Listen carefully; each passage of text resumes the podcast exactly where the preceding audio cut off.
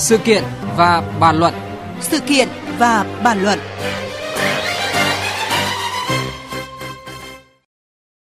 Thưa quý vị và các bạn, tối qua, tức là tối à, mùng 8 tháng Giêng, hàng nghìn người đã tới chùa Phúc Khánh ở quận Đống Đa, Hà Nội để hành lễ dâng sao giải hạn, và trong đó đa số phải ngồi ở giữa đường tới hàng tiếng đồng hồ.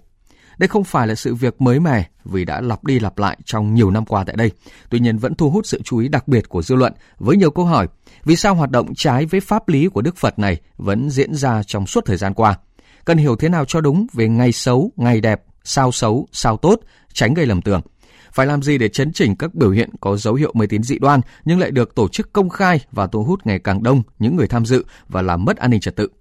Cùng bàn luận về câu chuyện này, ngay sau đây biên tập viên Hải Quân có cuộc trao đổi với Thượng tọa Thích Nhật Từ, Phó Viện trưởng Học viện Phật giáo Việt Nam tại Thành phố Hồ Chí Minh, Phó trưởng Ban Phật giáo Quốc tế, Trung ương Giáo hội Phật giáo Việt Nam. Mời quý vị và các bạn cùng theo dõi.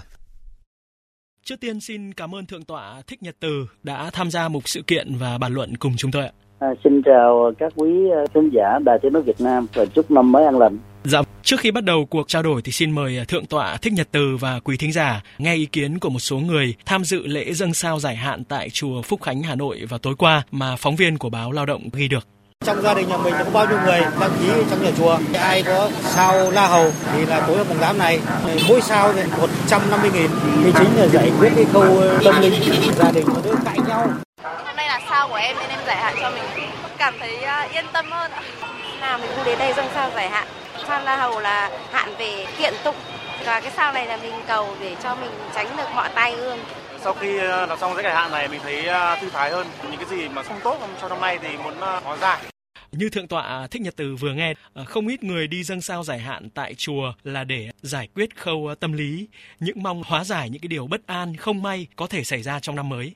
Thượng tọa có suy nghĩ gì khi mà nghe những chia sẻ này ạ? Tôi cho rằng nếu quần chúng đến chùa mà dân sao giải hạn á, thì đã lộn địa chỉ vì dân sao đó thuộc về văn hóa nho giáo lão giáo nước Trung Hoa giải hạn á, thì Phật giáo có phương pháp gồm có bốn bước thừa nhận khổ đau truy tìm nguyên nhân trải nghiệm hạnh phúc và thực tập chính đạo. Thế còn à, uh, giải hạn bằng cúng sao không phải là phương pháp ở trong đạo Phật mà theo đạo Phật đó là mê tín do người ta không hiểu được các cái quy luật của vũ trụ uh, quy luật nhân sinh uh, quy luật cuộc sống và quy luật nhân quả vốn chi phối mọi thứ. Còn uh, thực tế thì chẳng có ngôi sao nào làm được cái công việc đó. Vũ trụ thì nó có vô số các hành tinh theo vũ trụ luật Phật giáo cho nên không phải chỉ có 28 hành tinh được ngộ nhận như là 28 ngôi sao chiếu mạng. Chính vì thế tôi rất mong quần chúng khi đi chùa đó, đừng nên cầu nguyện à, cúng sao vì cái đó nó không phù hợp với văn hóa Phật giáo, mà hãy phát nguyện làm những việc lành đầu năm, việc nhân văn, nhân đạo, việc làm chủ cảm xúc,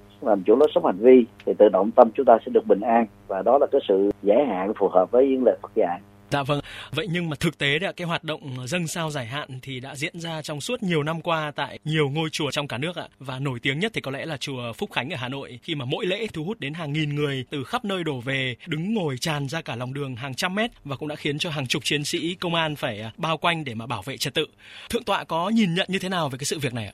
Bất cứ nơi nào vẫn còn tập tục cúng sao, và nếu nằm ở trong phạm vi ngôi chùa Phật giáo đó, tôi cho rằng là nó chưa phù hợp và cần phải chấn chỉnh để nó thích hợp hơn còn việc một địa điểm Phật giáo có số lượng quần chúng tập hợp về đông á, thì à, trong chùa nếu mà các anh chị có cơ hội đọc những lời dạy minh triết và đạo đức của Đức Phật á, về tình yêu, hôn nhân, gia đình, xã hội, quá giải hận thù, hòa giải dân tộc thì tôi tin chắc rằng chúng ta sẽ không còn ngồi đi cầu cúng sao để làm gì nữa vì cái đó nó vừa trái ngược là Phật mà nó vừa không mang lại cái kết quả như thực tiễn muốn giải quyết được các vấn nạn lâu dài đó thì thời gian đi chùa các chị nên dành để hỏi Phật pháp từ các tăng ni, đọc sách Phật, kinh Phật. Chứ còn trông đệ vào cái sự cầu nguyện, ban phước để ngăn họa đó thì vốn không phải là bản chất của đạo Phật. Và tôi tạm gọi đó là những hoạt động mang tính chất dây trùng rễ, bám lên thân cội bồ đề của đạo Phật bất cứ nơi nào cũng vậy chỗ nào có cây bồ đề thì thường nó có những cây trùng rễ nếu chúng ta không khéo chăm sóc cho nên mong các quý phật tử đó đừng góp phần tạo ra các cái trùng rễ trong sinh hoạt uh, minh triết và đạo đức của đạo phật.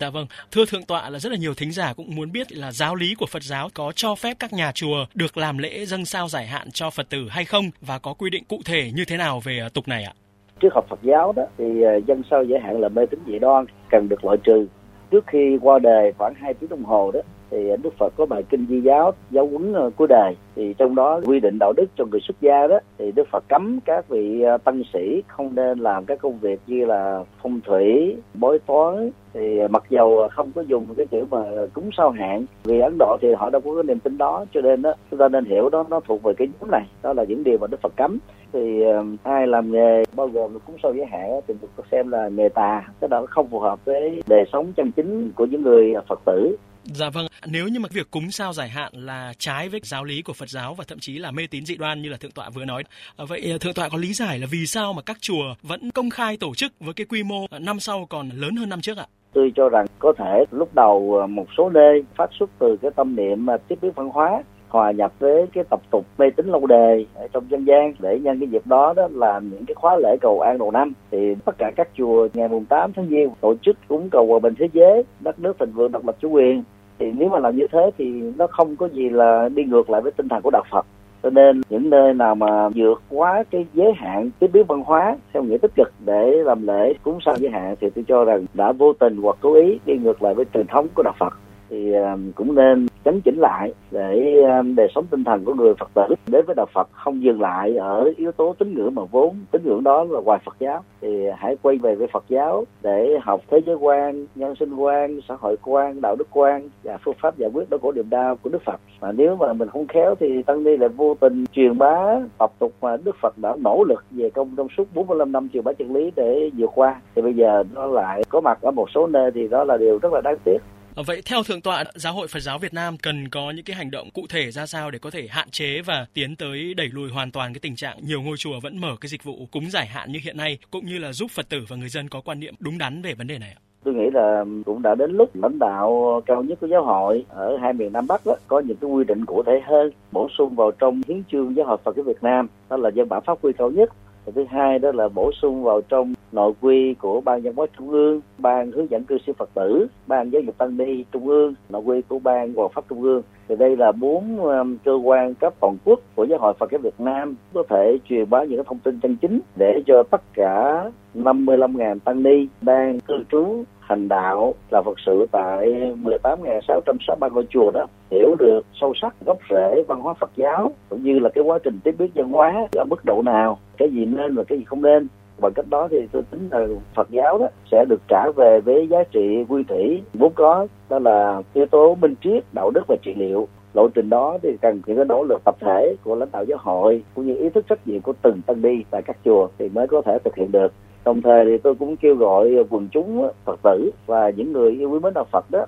qua năm trụ cột về thế giới quan, nhân sinh quan, xã hội quan, đạo đức quan giải thoát quan, cũng như đâu là những cái tập tục không phải của phật giáo mà bị ảnh hưởng từ các cái tập tục dân gian hay là văn hóa địa phương hoặc là văn hóa ngoại lai, thì cũng đừng nên biến ngôi chùa để trở thành là những cái đây hoạt động không phù hợp với phật giáo. Thì bằng cách đó thì cái việc giữa cung và cầu, giữa chủ trương mang tính các bản thể và các cái hiện tượng mang tính cách đây đó đó không trở thành đối lập nhau theo kiểu chống chèn ngược xuôi bằng cách đó thì tôi tin rằng là đời sống tinh thần văn hóa của xã hội Việt Nam á, sẽ được nâng đỡ và phát triển bởi những điều minh triết của đạo Phật. Dạ vâng, một lần nữa xin được cảm ơn thượng tọa Thích Nhật Từ, Phó viện trưởng Học viện Phật giáo Việt Nam tại thành phố Hồ Chí Minh, Phó trưởng ban Phật giáo quốc tế Giáo hội Phật giáo Việt Nam đã bàn luận cùng chúng tôi.